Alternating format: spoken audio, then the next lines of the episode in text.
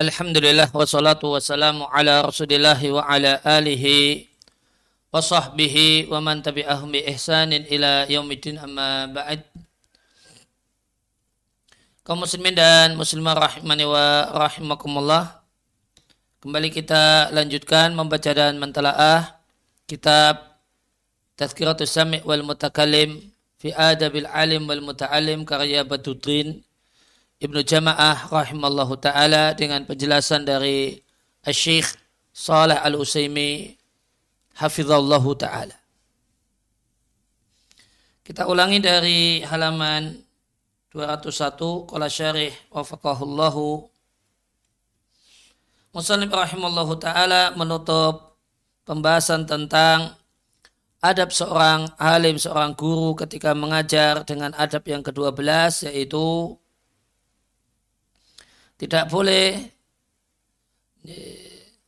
ayan tasiba al muallimu seorang guru tidaklah boleh memposisikan dirinya litadrisi untuk mengajar atau menempatkan dirinya untuk mengajar dalam yakun ahlan lahu jika dia tidak memiliki kelayaan untuk mengajar. Lahu kembali ke tadris. Artinya idakan faqidan lil ahliyati jika dia tidak memiliki ahliyah kelayaan untuk mengajar. Dan hakikat kelayaan untuk mengajar adalah ayakuna mahalan lil ifadati manakala seorang guru itu mahalan lil ifadah. Maka ada uh, istifadah dan ada ifadah kalau istifadah itu belajar, ifadah itu mengajar. Dan hakikat kelayaan adalah ketika seorang itu bisa mengajar. Wa kaunul muallim dan seorang guru itu mahalal ifadah bisa mengajar disyaratkan agar dia terpenuhi pada dirinya dua syarat. Yang pertama dia mengetahui ilmu yang Allah dia ta'ata ta'limahu yang akan dia ajarkan. Yang kedua, dia mengetahui cara-cara menyampaikan ilmu kepada al-muta'allimin, kepada murid. Dan cara-cara memberi manfaat lahum kepada para murid ini dua dua hal yang atau dua kriteria agar seorang itu dinilai layak untuk mengajar.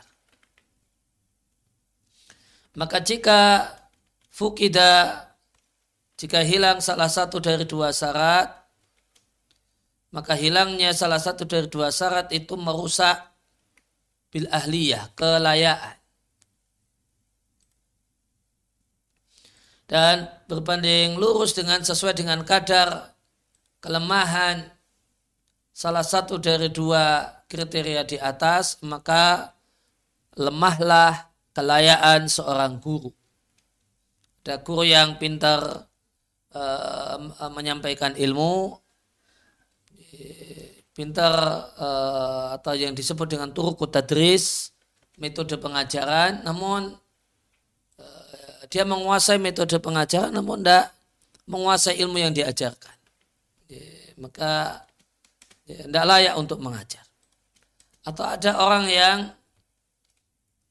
menguasai ilmu yang hendak dia sampaikan, namun dia tidak punya kemampuan untuk uh, dan penguasaan terhadap metode metode-metode mengajar.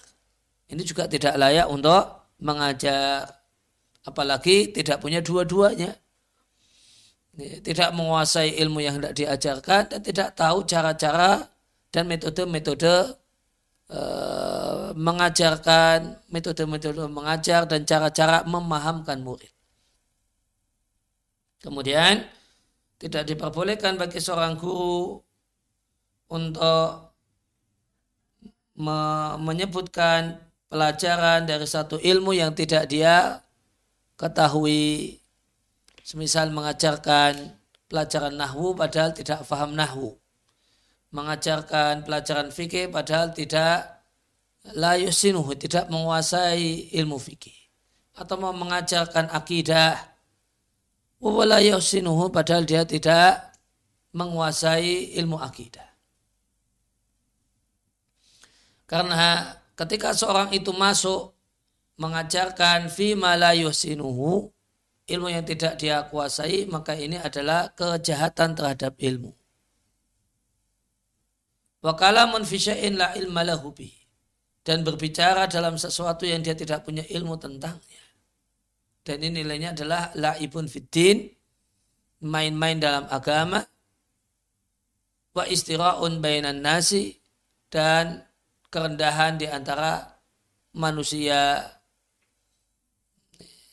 Maka ini mempermainkan agama, dan orang yang semacam ini nanti akan bernilai rendah di hadapan manusia. Ya, karena dia akan jadi bahan ketawaan orang.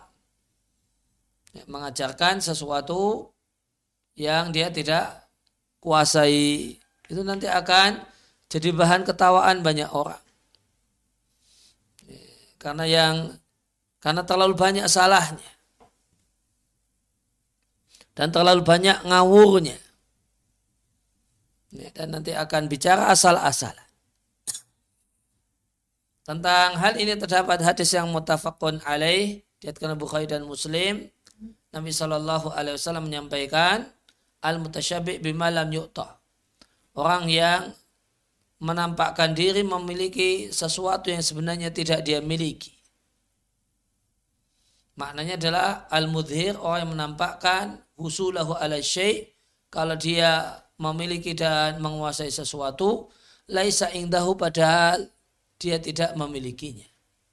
Maka itu seperti orang yang memakai dua kain. Dua kain di sini artinya kain penutup bagian atas badan yang disebut dengan rida dan kain yang menutupi bagian bawah badan yang disebut dengan izar. Maka dia seakan-akan memakai dua kain atau bahasa bebasnya satu style pakaian yang itu adalah zurin kebohongan. Pakaian uh, kebohongan artinya maknanya adalah saubul kadhib, bohong, butelan, ya mengada-ada, buhtan, ya sama mengada-ada. Maka Nabi Shallallahu Alaihi Wasallam menyerupakannya, menyerupakan dengan orang yang memakai dua kain yang itu kebohongan. Dan kain dalam hadis ini menurut pendapat yang paling kuat dari dua pendapat ulama makna kain di sini adalah makna hakiki yaitu kain. Ay al-malbus al-ma'rufu. Ya, yang yang dikenakan, yang dipakai, yang dikenal. Jadi pakai kain di situ kain.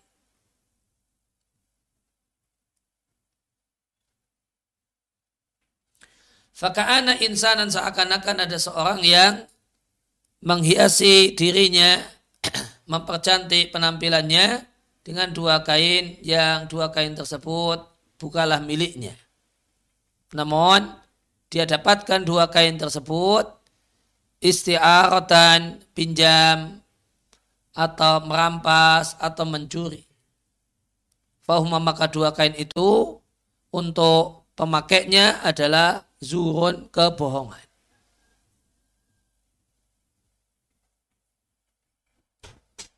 Wa inama dan hanyalah Nabi Shallallahu Alaihi Wasallam eh, menjadikan at-tashbihah keserupaan, kemiripan alat tasniati secara khusus dengan menyebutkan dua lembar kain liwujudi torofa ini karena adanya dua unsur yaitu kebohongan dalam mengambil dan memiliki dan mendapatkan dan kebohongan dalam menampakkan dan menampilkan.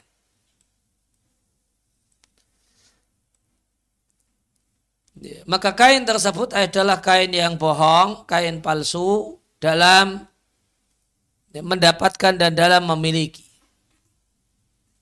Id akhadha karena orang tersebut mendapatkan kain ini birairi wajih hakin dengan cara yang tidak benar.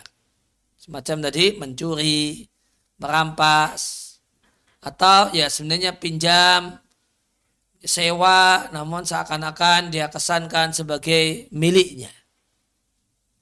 Yang kedua muzawarun ini adalah palsu dalam fi ibda'ihi dalam uh, penampakannya dalam menampakkan dan menampilkannya karena dia nampakkan dirinya lil ayan pada banyak mata seakan-akan kan itu adalah miliknya. Walaysa huwa sauban sauban lahu padahal itu bukan miliknya. Misalnya contohnya pemakai dua uh, kain kebohongan ini adalah al-kaulu berkata-kata fi ta'limi ilmin menjelaskan ilmu yang tidak dikuasai oleh guru. Fa inna muzawwaron maka ini adalah kepalsuan karena dia yuhadithu bisyai menyampaikan sesuatu yang yatalakahu yang dia belum mempelajarinya. Ini yang pertama. Yang kedua, wa kadzalika muzawwarun dia adalah orang yang melakukan kebohongan itu hadisu bi syai'in yulqihi karena dia menyampaikan sesuatu yang dia sampaikan maka guru palsu ini kalau di bahasa kita ada dukun gadungan, ada polisi gadungan, maka ini ada guru gadungan. Bahwa maka guru gadungan ini fi tarafa ini dalam dua sisi itu adalah muzawirun orang yang membuat kebohongan. Dua sisi tersebut adalah tahamulan wa adaan. Tahamulan itu mendapatkan ilmu, adaan itu menyampaikan ilmu. Tahamulan, dia bohong dalam tahamulan. Menampilkan diri ke publik seakan-akan sudah belajar, padahal belum belajar. Karena tidak mungkin orang itu mengajar tanpa belajar terlebih dahulu.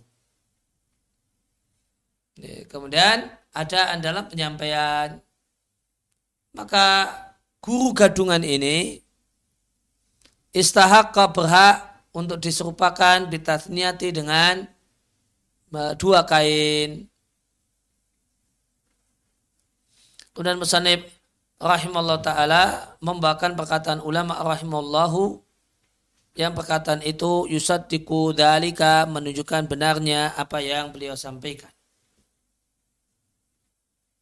Maka beliau bawakan perkataan Ashibli. Ashibli mengatakan siapa yang tampil, contohnya mengajar, tampil mengajar, kok bela awani sebelum waktunya. Karena tergesa-gesa. Fakat tasoda, maka dia uh, menjumuskan dirinya lihawani dalam kehinaan. Ashibli ini lengkapnya adalah Abu Bakar Ashibli. Dia seorang zahid, seorang yang zuhud, seorang sufi yang terkenal. Dan telah lewat aku sampaikan kepada para pembaca sekalian anna mimma yu'addu min ibi Baghdad bahasanya di antara hal yang dinilai dari hal yang unik dari kota Baghdad fi masalah di masa silam adalah eh, isyaratnya asibli. Apa yang dimaksud isyarat? Nah, ini Fa innau kana lahu kana sibli ini memiliki kalamun hasanun khafiyun. Perkataan yang bagus namun sama. Tidak jelas. Contohnya kalimat ini. Man tasaddara qabla awani faqad tasaddara hawani. Wa in kana kalimat kalimatu meskipun kalimat ini mantasaddara Fil asal menurut pendapat yang lebih kuat, Asibli ini mengutip saja. Ina bahasanya kalimat ini adalah aslinya dimunculkan oleh Abu Tayyib Asyafi'i. Soal fikih yang terkenal.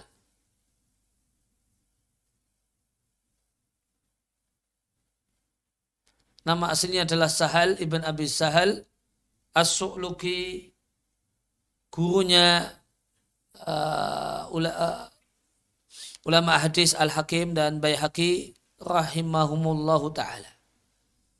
Dan Abu Tayyib Asy-Syafi'i ini salah satu ahli fikih Syafi'iyah yang besar. Sebagaimana disebutkan oleh Adz-Dzahabi di Syarh A'lamin Nubala. Kemudian muridnya adalah Asubuki. Ya, kemudian juga disebutkan oleh muridnya Asubuki di Tabaqat Syafi'ah Al-Kubra. Dan ulama-ulama yang lainnya Nah, ini aslinya perkataan Abu Tayyib Asyafi'i. Wa inna manasabah di Sibli. Kalimat ini dinisbatkan kepada Sibli oleh sebagian ulama uh, uh, ulama belakangan.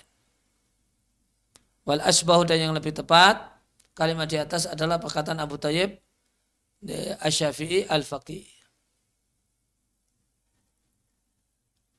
Maka siapa yang tasaddara yang tampil sebelum waktunya Artinya kompetensi dirinya belum layak. Dan dia sudah tampil, di antaranya adalah tampil mengajar atau tampil berfatwa dan yang lainnya, maka sebenarnya dia jatuhkan, dia jurumuskan dirinya ke dalam kehinaan.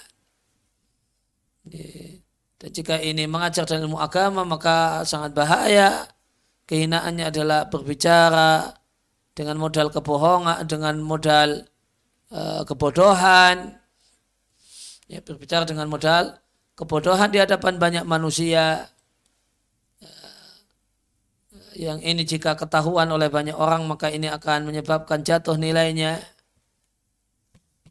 Dan ini juga dan ini tentu berbicara dalam masalah agama tanpa ilmu salah satu dosa besar Kemudian dilanjutkan dengan perkataan Abu Hanifah. Siapa yang mencari kedudukan. Dan di antara kedudukan istimewa adalah menjadi guru, pengajar, bahkan guru ilmu agama. Sebelum waktunya, maka terus menerus dia dalam keadaan hina selama dia hidup. Maka dua perkataan ini Keduanya menunjukkan anal muta'ati li sun'atil ilmi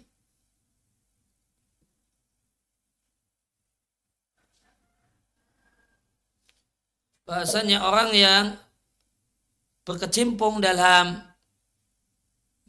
sun'atil ilmi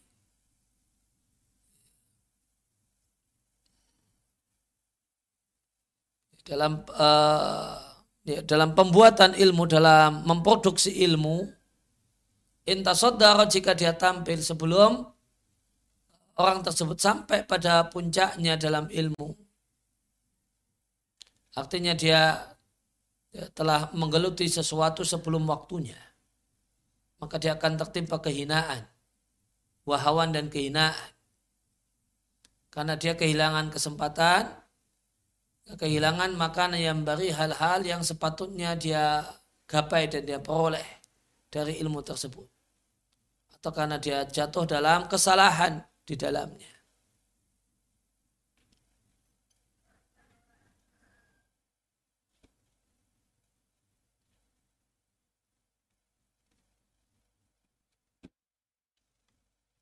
Falaisa adzullu maka tidaklah keinginan itu mutaatian tersedia dari satu sisi saja. Yaitu berbicara lantas keliru dalam berbicara. Kalau kutira namun seandainya diandaikan dia berbicara dalam ilmu tersebut tanpa salah, fa'ina maka orang tersebut karena dia cepat-cepat tampil Qad fawwata maka telah dia hilangkan dari dirinya kesempatan untuk menambah ilmu. Karena jika orang itu sudah mengajar, biasanya ada kesombongan, keengganan untuk belajar. Maka di sini disampaikan dua jenis kehinaan uh, yang terjadi jika orang itu jika seorang itu mengajar sebelum waktunya.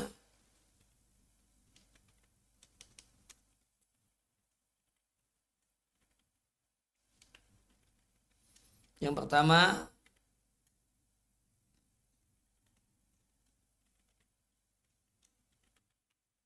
Ini yang pertama dia kehilangan maka yang bari ayudrikahu min hadal ilmi.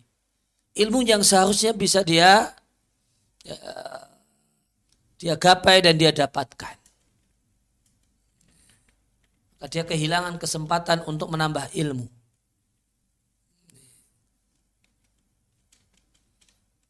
Kenapa demikian? Nah, ini.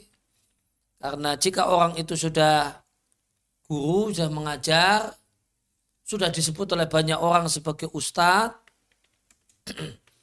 maka dalam dirinya ada keengganan. Masa saya belajar? Masa saya belajar? Malu nanti kalau uh, dilihat oleh murid, saya ke sana belajar. Atau kehilangan kesempatan untuk mendapatkan ilmu karena ini, sudah tampil sebagai guru, menerima banyak jadwal, akhirnya sibuk mengajar dan tidak punya kesempatan dan waktu untuk belajar.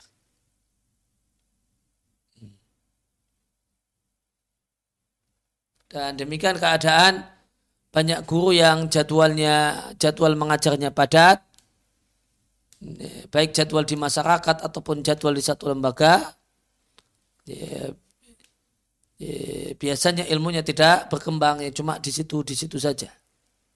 Ya, ya, hanya sekedar murojaah apa yang pernah didapatkan namun tidak ada pengembangan keilmuan. Kemudian yang kedua ukuihi fil ghalat fihi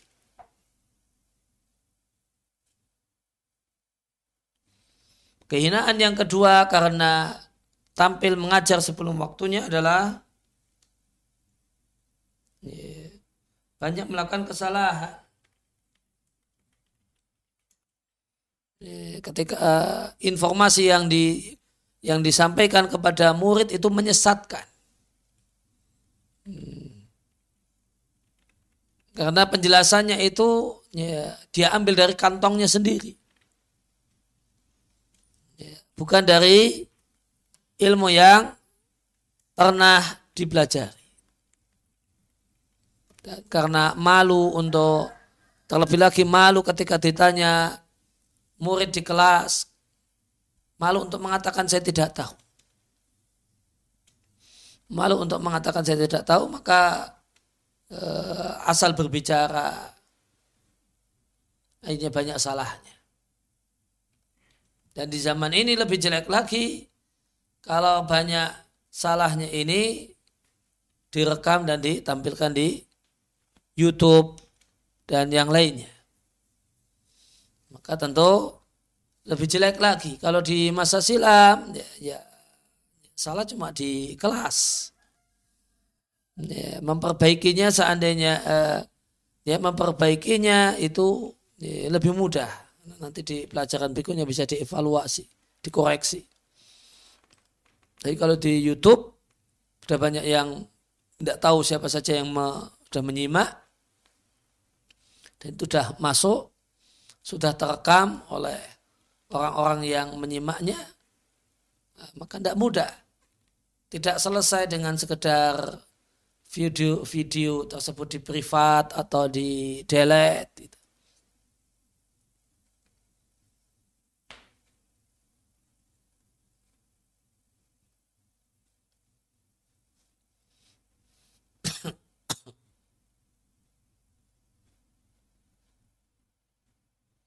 Nah, kemudian Sukmadzakara kemudian penulis menyebutkan bahasa orang yang cerdas adalah orang yang sona nafsahu menjaga dirinya.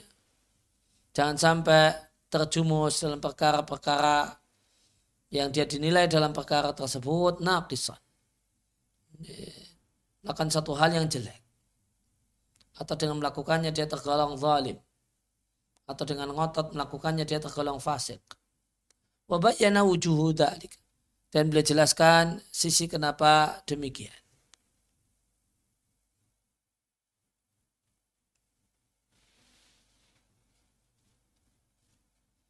Yang pertama tadi ada ada tiga label ya, nakis, zalim sama fasik.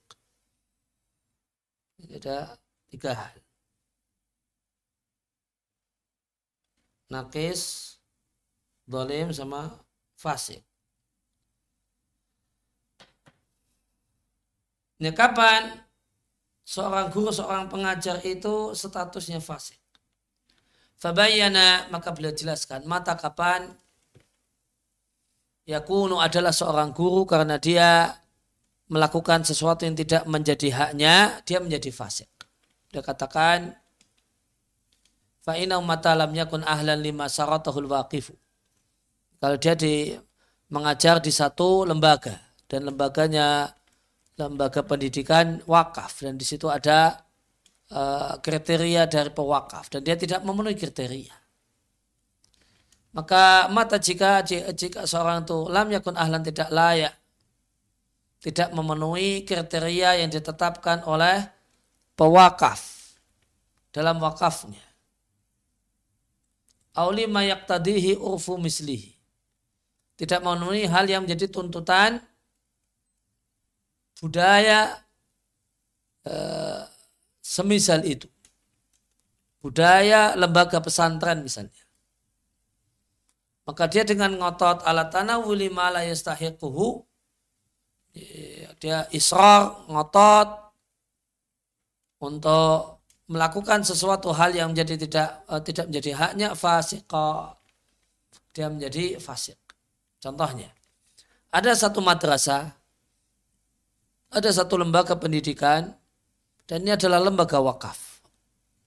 Dibangun uh, tanahnya milik asalnya milik seseorang, kemudian dibangun oleh seseorang, kemudian diserahkan uh, kepada pihak tertentu dengan uh, dengan syarat ini digunakan untuk pengkajian ilmu kiroat misalnya.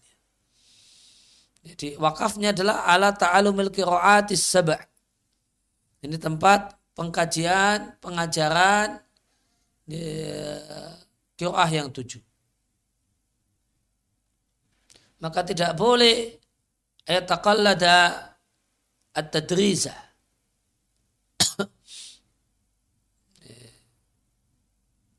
Eh, maka tidak boleh eh, menjabat sebagai pengajar di madrasah tersebut kecuali orang yang menguasai kiroah yang tujuh. Kalau taqalladahu maka seandainya mutkinun maka seandainya yang menjabat sebagai yang menduduki pengajar di madrasah tersebut orang yang menguasai satu kiroah atau dua kiroah juga tidak boleh. Karena jadilah pengajar tersebut ya tanawalu mengajarkan sesuatu yang tidak menjadi haknya mengajar di satu lembaga, satu tempat yang tidak menjadi haknya, maka dia menjadi fasik karenanya.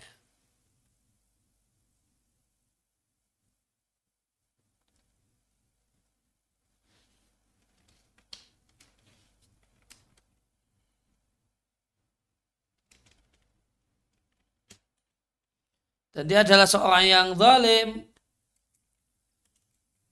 ya dia adalah seorang yang zalim manakala ya, dengan keberadaannya di situ akhirnya orang yang selayaknya mengajar di situ tidak mengajar karena karena sudah kursinya sudah penuh diisi oleh orang yang sebenarnya tidak memenuhi kriteria. Ya, maka ini orang yang zalim.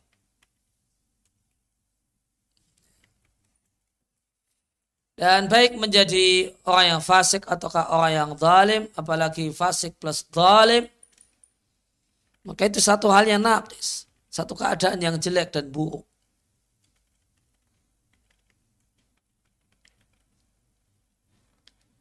Ya, eh, maka contoh madrasah yang disampaikan di sini itu berbeda dengan umumnya lembaga eh, lembaga pesantren di di tempat kita di Indonesia. maka kalau di sini ada istilah eh, madrasah maukufah. Ya, jadi ada seorang yang eh, meskipun ya Ya, mungkin di akhir-akhir ini muncul juga demikian di tempat kita. Ya, namun umumnya latar belakang pesantren tidak seperti madrasah mauqufah. Ada satu orang punya tanah atau beli tanah kemudian bangun setelah itu ya, dia serahkan pengelolaannya. Pemanfaatannya kepada pihak-pihak tertentu atau yayasan tertentu. Kalau umumnya eh, pesantren di di di negeri kita itu dari seorang dai yang eh, dari seorang dai seorang guru ngaji ngajar boleh jadi belum punya tempat ngajar di masjid umum dan sebagainya. Kemudian dia ingin supaya lebih maksimal dalam berbagi ilmu dengan uh, dengan memiliki pesantren. Akhirnya dia cari boleh jadi beliau beli tanah sendiri dari oh, cari uang untuk boleh jadi donasi kemudian beli tanah sendiri. Atau ya, mendapatkan uh, wakaf tanah namun tidak ada bangunannya. Tidak ada orang yang wakaf tanah namun tidak ada bangunannya hanya dia susah payah cari donasi dan yang lainnya supaya bisa bangun. Maka dari jeripayah uh, seorang guru ngaji tertentu ya, tanpa menutupi uh, kebaikan dari orang yang wakaf tanah dan kebaikan dari orang-orang yang berdonasi kepada beliau. Namun itu uh, jeripayah yang boleh jadi uh, untuk supaya bisa berdiri tegak itu perlu waktu bertahun-tahun. Boleh jadi sampai kemudian dia harus banyak berhemat untuk dirinya dan keluarganya karena ingin mewujudkan obsesi dan cita-cita. Ya. Itu budaya uh, terbentuknya pesantren di negeri kita. Berbeda dengan madrasah maukufah. Sebagaimana yang terkenal di masa silam ada madrasah nizamiyah. Ada seorang menteri, Nizamudaulah namanya. Ya, dia ingin bikin lembaga pendidikan, dia lah yang mensupport dananya beli tanahnya, kemudian membangunnya, kemudian memilih guru-guru yang eh, top-top uh, untuk ngajar di madrasahnya. Terkenal dengan sebutan madrasah nizamiyah. Karena didirikan oleh seorang menteri namanya Nizamud Daulah.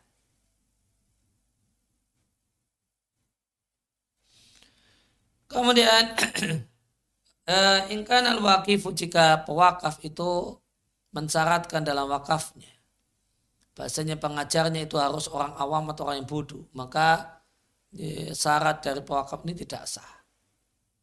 Di anau karena pewakaf ini yunakidu membatalkan maksud wakaf. Karena maksud wakaf dari madrasah adalah pengajaran. Dan orang yang tidak orang yang bodoh orang yang awam tidak bisa mengajar. Fa'ada dalika maka syarat atau persyaratan kriteria dari pewakaf itu ada ala syartil waqfi bil ibtal membatalkan syarat wakaf.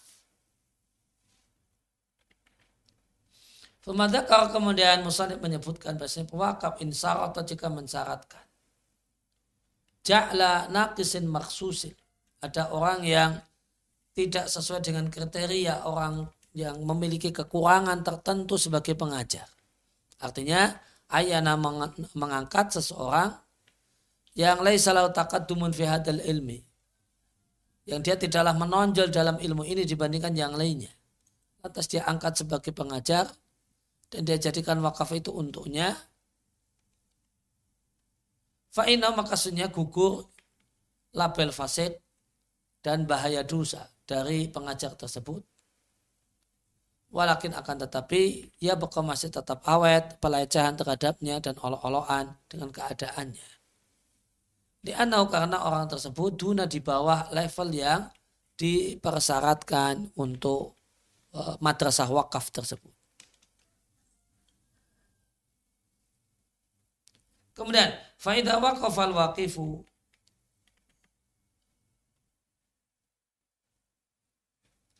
Jika seorang pewakaf madrasah atau lembaga pendidikan Islam eh, wakofa wakfan mewakafkan satu wakaf ala dan diwakafkan kepada anha ahli zaman berbagai macam penjuru uh, orang di yang hidup di masa itu. Lantas pewakaf ini mendatangkan kerabatnya Kemudian dia letakkan kerabatnya di wakaf tersebut.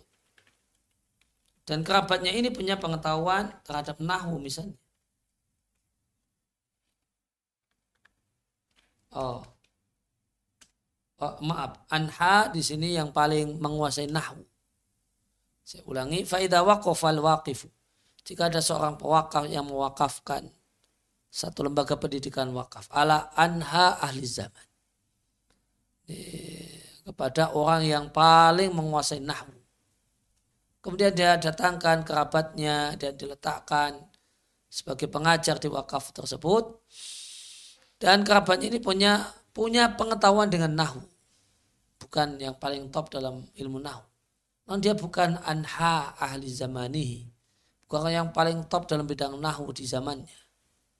Akhirnya karena cuma sekedar punya pengetahuan dengan nahwu, dia terjatuh dalam kholat, kesalahan, kelalaian, ketidak dan ketidakmampuan untuk mengajarkan sebagian bab-bab nahu. Maka terwujudlah kejelekan dengan keberadaan orang tersebut dan uh, yalhaquhu menimpanya istizaun ejaan karena keadaannya.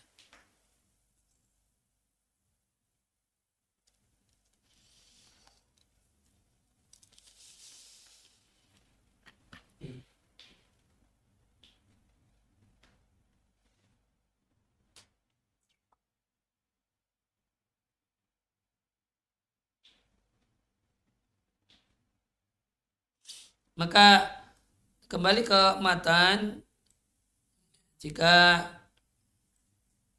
tadi dia syaratkan pada nakisin maksusin tadi maka sudah selamat dari dosa dan label fasik. Namun masih tetap uh, ada pelecehan dia akan mendapatkan pelecehan dan uh, dan ejaan dikarenakan keadaannya.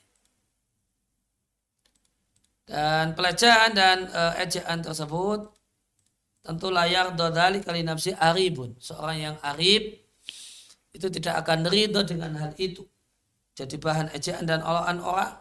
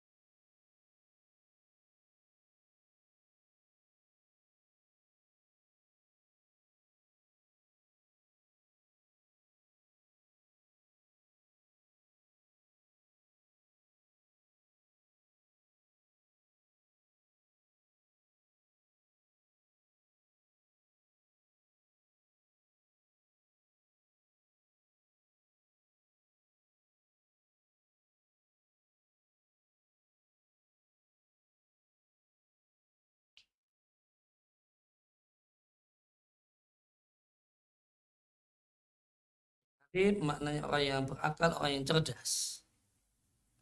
Tidak akan ridha hal semacam itu jadikan bahan sasaran ejaan dan oloan banyak orang, orang yang cerdas. Tidak akan melakukannya dalam keadaan tidak membutuhkannya seorang yang labibun, seorang yang cerdas.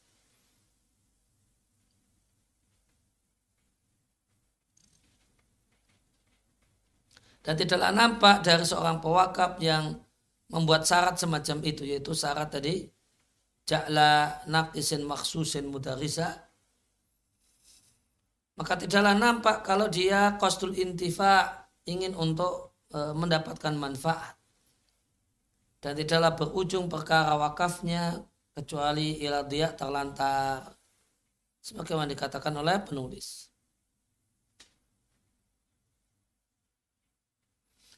Wadakar rahimullah kemudian penulis rahimullah ta'ala menyampaikan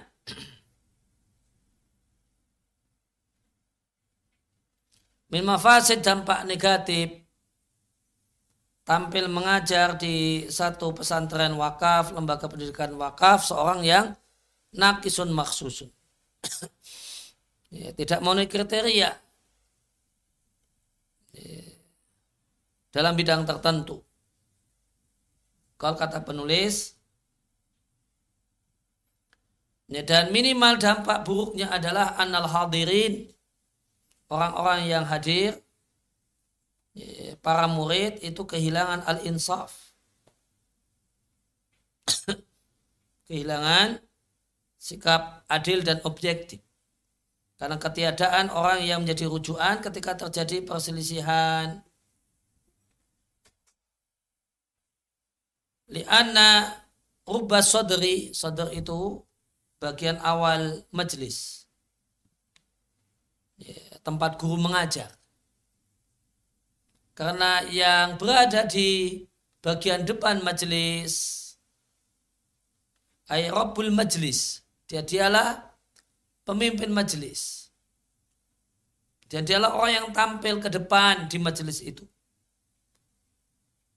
La ya'rifu al-musibah min hadil akwali. Tidak mengetahui mana yang benar dari berbagai macam pendapat. Sehingga bisa dia bela dan tidak tahu mana pendapat yang keliru sehingga bisa dia larang. Kemudian penulis membawakan perkataan Imam Abu Hanifah. Tatkala dilaporkan pada beliau di masjid ada halakah yang mengkaji fikih. Maka Imam Abu Hanifah bertanya, lahum ra'sun, apakah mereka punya guru yang mengajar? Mereka orang-orang yang ngasih laporan mengatakan tidak. Maka kata Imam Abu Hanifah, layaf kauhuha ulai abada. Maka mereka-mereka ini tidaklah faham sama sekali. Artinya Imam Abu Hanifah mengatakan apakah mereka punya marji, rujukan yang menjadi tempat acuan mereka dan mengajari mereka dan memahamkan mereka? Dikarenakan rujukan ini levelnya lebih tinggi daripada daripada mereka murid-muridnya yang lainnya.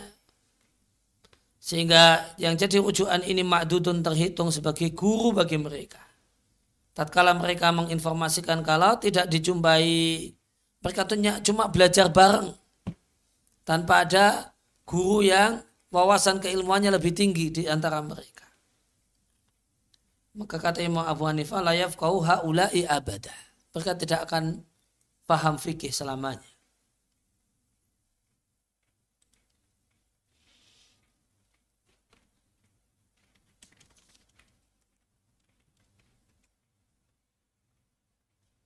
Kama yakulu Abu Hanifah hada sebagaimana perkataan Imam Abu Hanifah Abu Hanifah ini untuk satu halakah yang mereka mengkaji ilmu dalam keadaan tidak ada pembimbing.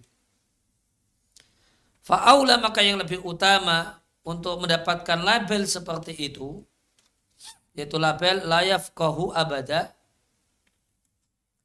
adalah fil manahij satu manhaj jamak dari manhaj artinya kurikulum. Al-muktarah yang diusulkan untuk mendapatkan ilmu. Mimma manu yang mengandung al-ihalata.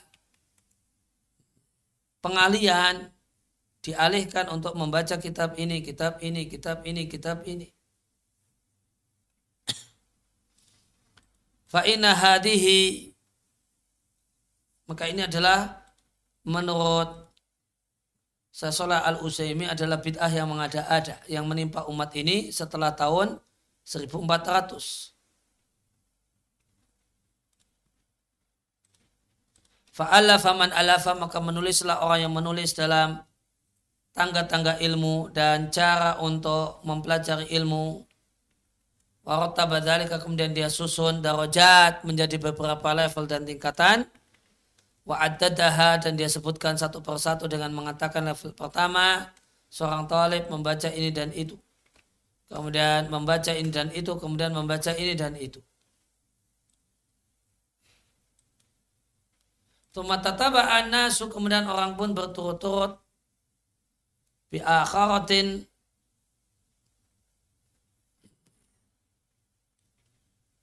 Kemudian orang pun tataba'a berturut-turut sampai akhirnya ala hada mengikuti hal itu. Wasara akhdul ilmi sehingga pengambilan ilmu dari langsung dari guru itu satu hal yang ditinggalkan. Fasaral talibu sehingga jadilah seorang penuntut ilmu beranggapan bahwasanya cara yang dengannya dia bisa mendapatkan ilmu adalah ayukbil perhatian dengan satu kurikulum yang diusulkan oleh sebagian mereka. Lantas dia membaca salah salah satu usul karya Ibnu Saimin misalnya. Jadkal Mufid, sarah kitab Tauhid karya Ibnu Saimin. Kemudian baca sarah Wasitiyah karya Ibnu Saimin. Summa qala katibuhu kemudian penulisnya penulis kurikulum tadi mengatakan wa yakunu bihada dengan hal ini dia telah mendapatkan kadar yang lumayan min ma'rifatul i'tiqad pengetahuan tentang ilmu akidah. Wa akulu dan aku katakan, Sasulullah katakan, bahkan dia tidak mendapatkan sesuatu pun yang lumayan dari pengetahuan tentang akidah karena dia tidak faham. Walaisal maksudu bil fahmi dan bukalah yang dimaksud dengan faham ilmu semata-mata punya kemampuan untuk mengetahui makna kata. Makna kalimat. Yang dimaksud dengan faham ilmu adalah istiqraru zahadil ma'ani. Terpatrinya pesan-pesan keilmuan dalam hatimu. Dan tidaklah mungkin pesan-pesan ilmu pengetahuan itu tastakira terpatri di dalam hati seorang yang mencari ilmu hatta yakuna indah sehingga dia memiliki guru yang memasukkan kepada dirinya memberikan kepada dirinya hadil ma'ani pesan-pesan ini ilqaan betul-betul dia guru tersebut memasukkannya ke dalam dirinya.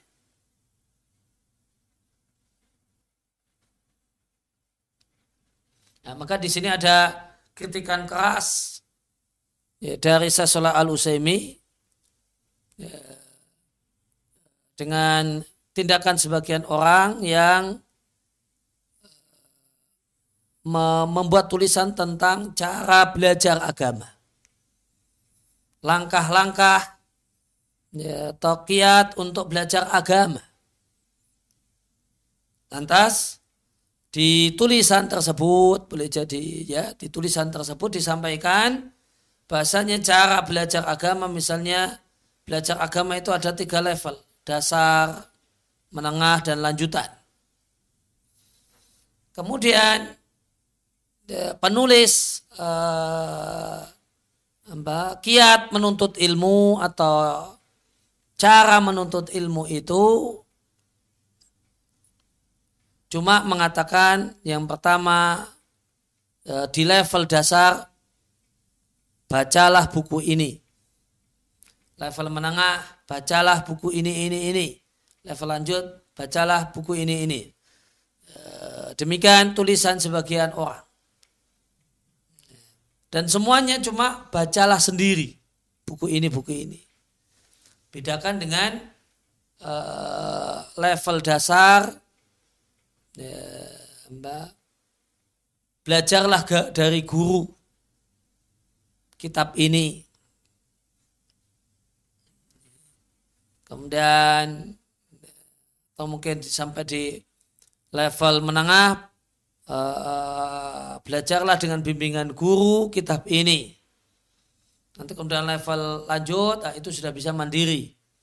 Bisa baca sendiri, mengkaji sendiri, buku ini, ini, ini, ini. Yang beliau permasalahkan, dari level dasarnya itu cuma membaca sendiri. Tadi disebutkan. Jadi sebutkan level dasar baca sarah salah satu usul Ibnu Level menengah baca, ini cuma baca. Ini kaul mufid, sarah kitab tauhid, Ibnu Level lanjut baca sarah wasitiyah Ibnu. Kemudian dikomentari dengan melalui tiga jenjang ini Anda sudah mendapatkan kadar yang lumayan ilmu akidah. Ya, kritik keras beliau adalah cuma membaca mandiri. Ya, tidak diarahkan untuk belajar dengan guru. Padahal ya untuk uh, untuk basic, untuk dasar atau bahkan juga sampai boleh jadi untuk sebagian orang sampai menengah dalam ilmu agama sangat diperlukan bimbingan guru. Tujuannya apa? Supaya tidak salah paham. Tidak salah paham. Nah, kemudian beliau luruskan banyak orang tidak mengerti apa yang dimaksud dengan faham ilmu. Supaya paham ilmu, orang perlu bimbingan guru. Minimal ya, ya minimal di level dasar atau level dasar di satu ilmu atau level dasar plus uh, jenjang menengahnya. Perlu bimbingan guru. Itu untuk supaya faham ilmu. Nah kemudian beliau luruskan tentang uh, paham ilmu. Sebagian orang mengira faham ilmu itu adalah mengetahui makna kalimat. Asal bisa baca kitab, bahasa Arabnya bagus, baca kitabnya lancar, kemudian baca sendiri, itu sudah uh, kemudian baca sendiri tahu artinya, ini kata-kata ini artinya apa, kalimat ini artinya apa, tahu. Nah, dianggap itu itu yang namanya faham ilmu.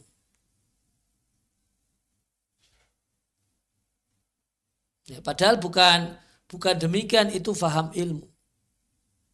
Faham ilmu itu adalah tadi sudah didefinisikan. Istiqraru hadil ma'ani fi qalbika terpatrinya pesan-pesan keilmuan di dalam hati. Dan di antara indikasi istiqrar terpatrinya pesan-pesan keilmuan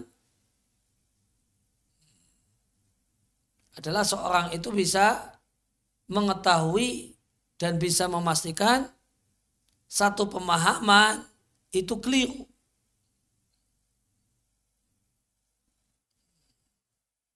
Satu pemahaman terhadap hadis itu keliru, tidak pas.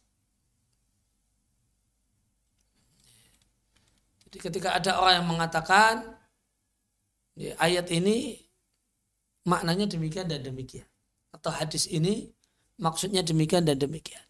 Atau kalimat ulama ini maksudnya demikian dan demikian. Dan itu dia tahu kalau itu diletakkan tidak pada tempatnya. Oh enggak seperti itu maksudnya. Ya, tidak seperti itu maksudnya. Ini salah tempat kalau diletakkan di sini. Ini tidak pada tempatnya kalau diletakkan dalam konteks ini. Gitu. Nah, kalau orang itu seorang penuntut ilmu sudah bisa demikian. Ini tidak pada tempatnya. Ini ayat ini kalau dalam diletakkan di sini tidak pada tempatnya di sini dalam dipahami seperti ini itu tidak pas. Perkataan ulama ini kalau uh, dijelaskan dengan seperti itu maka ini ini keliru. Itu maka penuntut ilmu tadi berarti faham. Berarti dia faham. Faham ilmu. Maka bedakan antara faham ilmu dengan faham eh, arti dan pengertian dari kata per kata atau kalimat-kalimat dalam ilmu. Maka faham ilmu itu lebih dari eh, dari sekedar paham dan mengerti kalimat demi kalimat dari satu buku rujukan Eh, buku rujukan ilmu. Dan itu kata kata saya al Usaimi wal yumkinu antas hadil ma'ani. Ya, maka uh, tidak akan tepat tri pesan-pesan keilmuan dalam hati penuntut ilmu sampai ada yang memasukkannya. Adanya guru yang mengajarkannya adanya guru yang mengajarkannya. Ya, maka hendaknya eh, ini motivasi yang luar biasa supaya orang semangat belajar pada guru dan belajar dengan guru di zaman ini masa Allah. Eh, sarananya sangat mudah untuk bisa ikuti kajian-kajian live lewat zoom ya, lewat uh, bahkan live uh, Facebook Live, uh, YouTube dan sarana-sarana yang lainnya langsung belajar sama guru. Kemudian demikian juga uh, ilmu itu sudah direkam secara luar biasa di zaman ini. Dan rekaman di majelis ilmu itu sama persis seandainya kita hadir ketika kita duduk rekaman di YouTube bahkan yang kemudian dipotong hal-hal yang memang tidak perlu. Ya, kalau misal ada pemotongan. Kalau tidak maka itu sama proses dengan kita hadir bersimpuh di situ. Maka adanya semangat untuk menyimak dan menyimak penjelasan para guru. Dan lebih maksimal jika guru ini ya terutama kalau guru itu adalah orang yang kalau lebih maksimal jika kita bisa menyimak dalam bahasa asli dari ilmu agama kita itu bahasa Arab.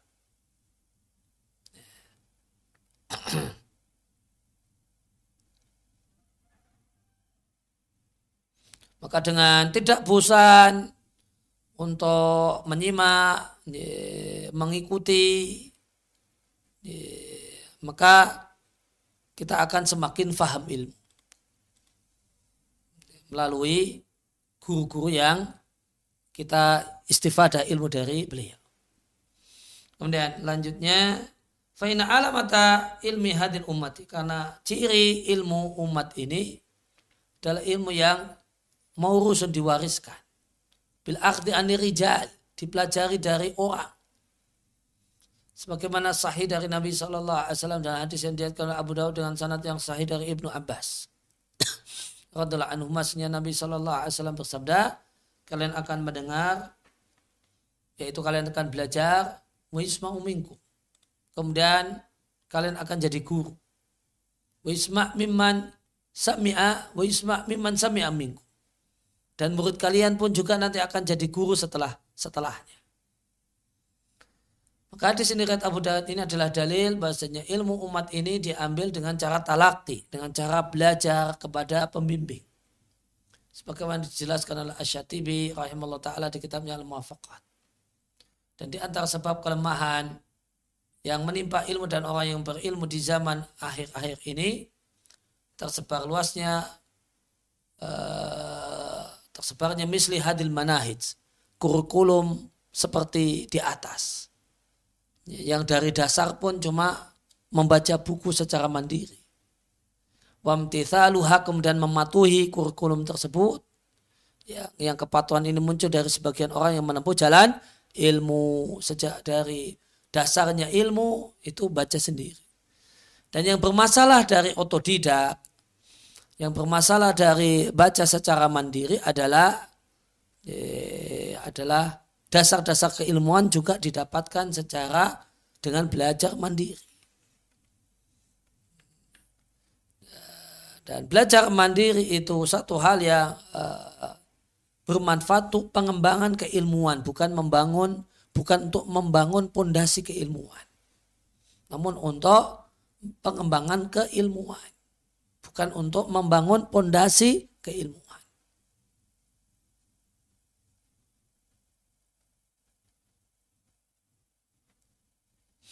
Suma faruba maka boleh jadi ada seorang yang kau ayasiran membaca sedikit, belajar langsung namun sedikit.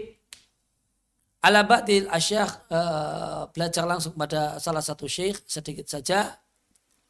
Thumma arroqa kemudian dia tenggelam menelusuri Eh, fi misli hati taraiqi cara-cara ini hmm, yaitu tadi kurikulum yang disarankan tadi ausala kali nafsi atau dia menempuh untuk dirinya satu jalan dan untuk menempuh jalan tersebut dia membaca sejumlah buku Summa setelah itu seorang yatakallamu jadilah dia sudah berbicara dalam ilmu min akhdin lahu pada dia tidak pernah betul-betul belajar.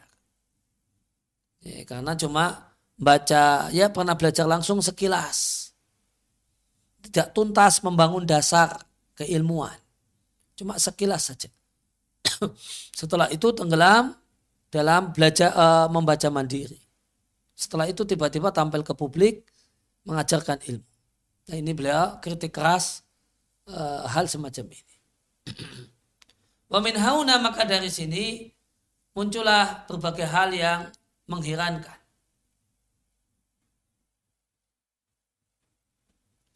Hal-hal yang mengherankan wal awabid wal masaib. Berbagai macam awabid dan musibah yang dinisbatkan kepada syariat di waktu-waktu ini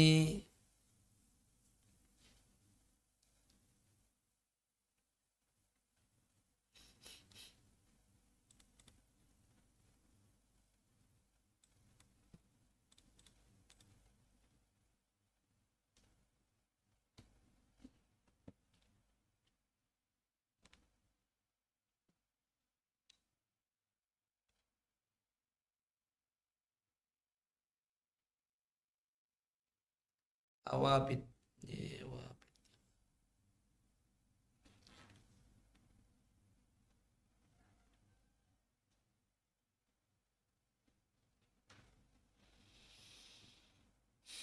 Awabidul kalam artinya gharaib, hal-hal yang aneh. Fama hadha ukam, ukam itu tumpuan kalau nggak salah.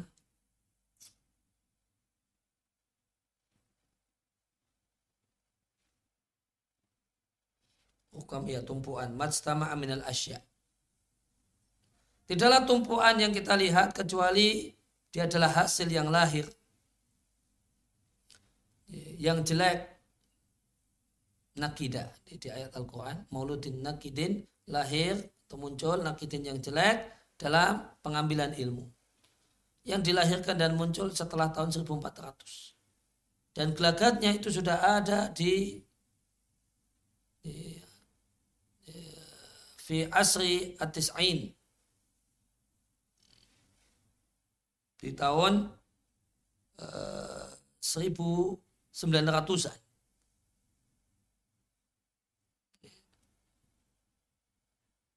Atau di 900-an.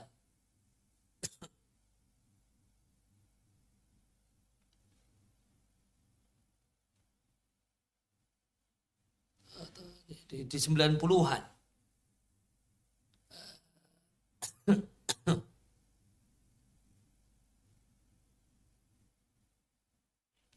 Lakin akan tetapi karena tadi 1400 berarti ini ya.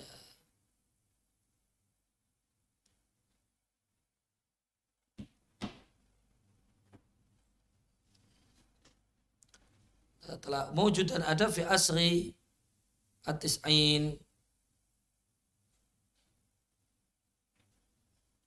Allah alam makna pastinya yang jelas ya, sebelum itu ya.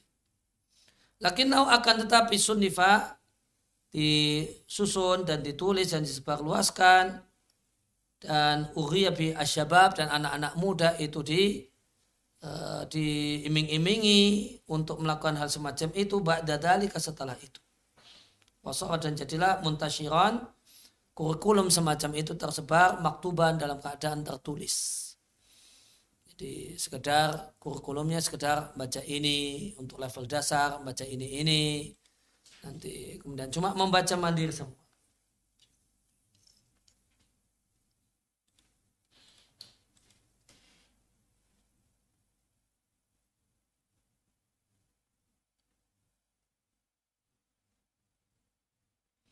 Wal jami' dan yang menyatukan yang menyamakan mereka mereka yang menulis dalam masalah ini yaitu menulis kurikulum belajar semacam itu bahasanya mereka tidaklah mendapatkan ilmu atau mempelajari ilmu dari para ulama sebagaimana mestinya.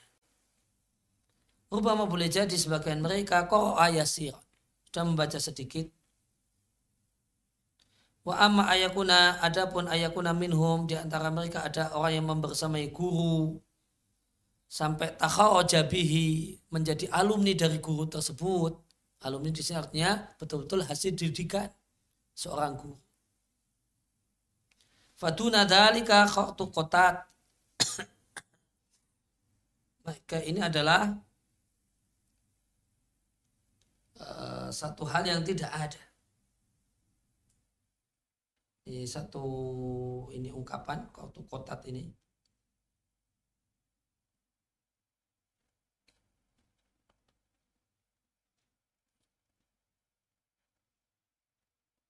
Kalau makna aslinya adalah kotat itu tumbuhan keras punya duri yang berduri. Nah, kalau ungkapan min dunihi kotat artinya ini adalah ungkapan yudrob di la yunalu sesuatu yang tidak didapatkan ila bimasyakotin azimatin kecuali dengan kesulitan besar. Itu duna dalika kortu kotat. Maka satu hal yang kerepotan, kesulitan sekali kalau kita jumpai ada orang yang me, dia lulusan dari seorang guru membersamai syekhon takhawajabihi kemudian dia termasuk mereka-mereka tadi yang menyampaikan kalau belajar belajar ilmu itu cukup uh, belajar mandiri, belajar dasar dengan baca mandiri buku ini, buku ini, dan buku itu.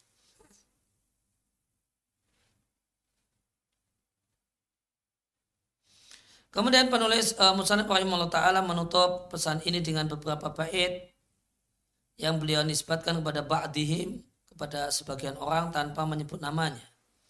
Dan para ulama berselisih pendapat tentang siapa yang menulis bait ini sahih dan yang benar yang nulis bait-bait ini adalah Abdul Hasan Abdul Mufaddal Al-Maqdisi. Sebagaimana diriatkan anhu darinya Abdul Hasan Ibn Mufaddal dengan sanad yang sahih Al-Syatibi di kitabnya Al-Ifadat wal Isyadat. Dan bait-baitnya adalah Tasaddar oleh tadrisi tampil untuk mengajar kullu muhawisin. Muhawis di catatan kaki ay sahibul hawas.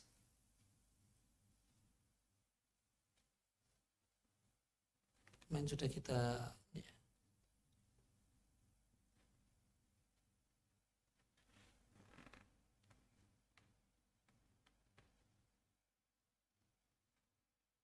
orang yang bingung, bingung dan guncang.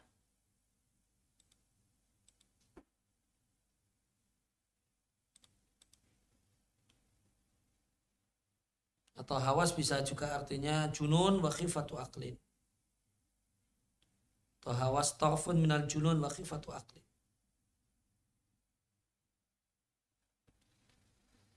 yang uh, tampil untuk mengajar setiap orang yang uh, yang tidak berakal atau seorang yang soibu, orang yang gila atau orang yang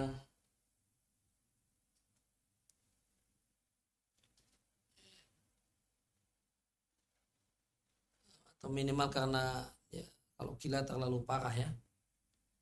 Dalam kebingungan dan ya orang yang bingung. Jahulin yang bodoh yaitu sama yang bernama dengan fikih mudaris. Ya, fikih uh, apa mudaris guru al fakih atau catatan kaki dua ailuki babi hadal diberi gelar dengan gelar semacam ini al fakih al mudaris seorang guru eh, kalau diterjemahkan al fikih al mudaris seorang guru maka layak bagi para ulama untuk ayat tamatsalu mengungkapkan realita ini dengan satu bait syair di masa silam. Sa'a yang terkenal fikuli majlisi di setiap majlis. Laqad hazulat hatta bata min uzaliha kulaha. Sungguh dia uh, telah kurus hatta bata sampai nampaklah karena kurusnya kulaha. Wahatta samaha sehingga dia pun ditawar oleh kullu muflisi setiap orang yang bangkrut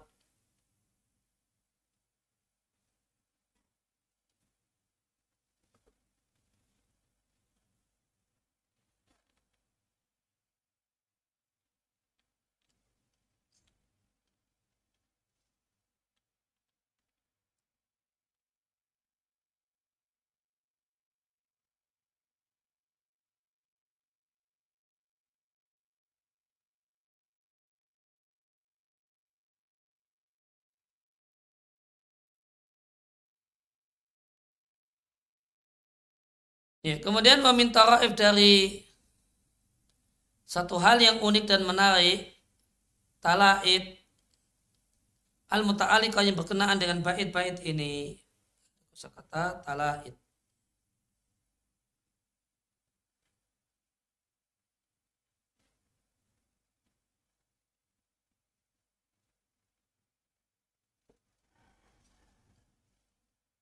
Talaid jamak dari talid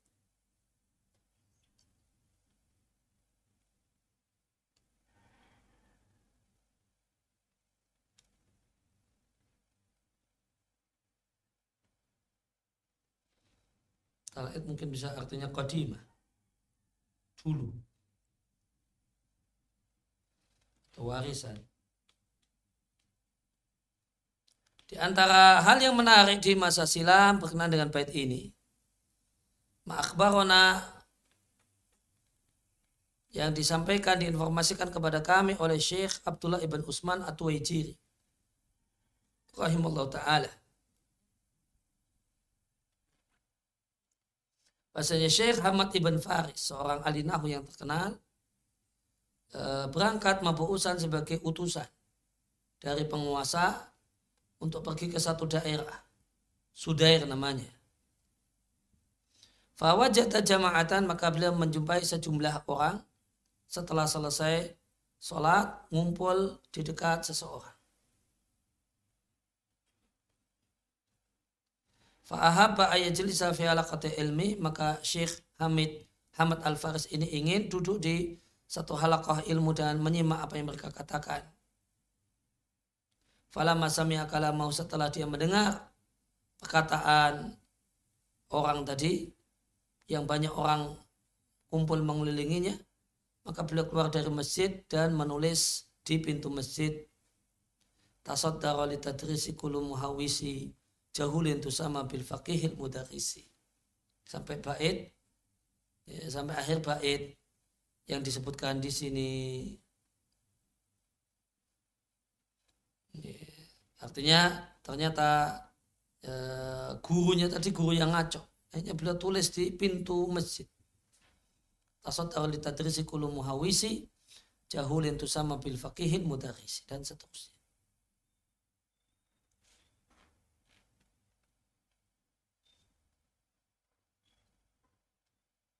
Ya demikian yang kita baca kesempatan kali ini. Ala nabiyina Muhammadin wa akhiru da'wana alamin. Bihamdika. Wa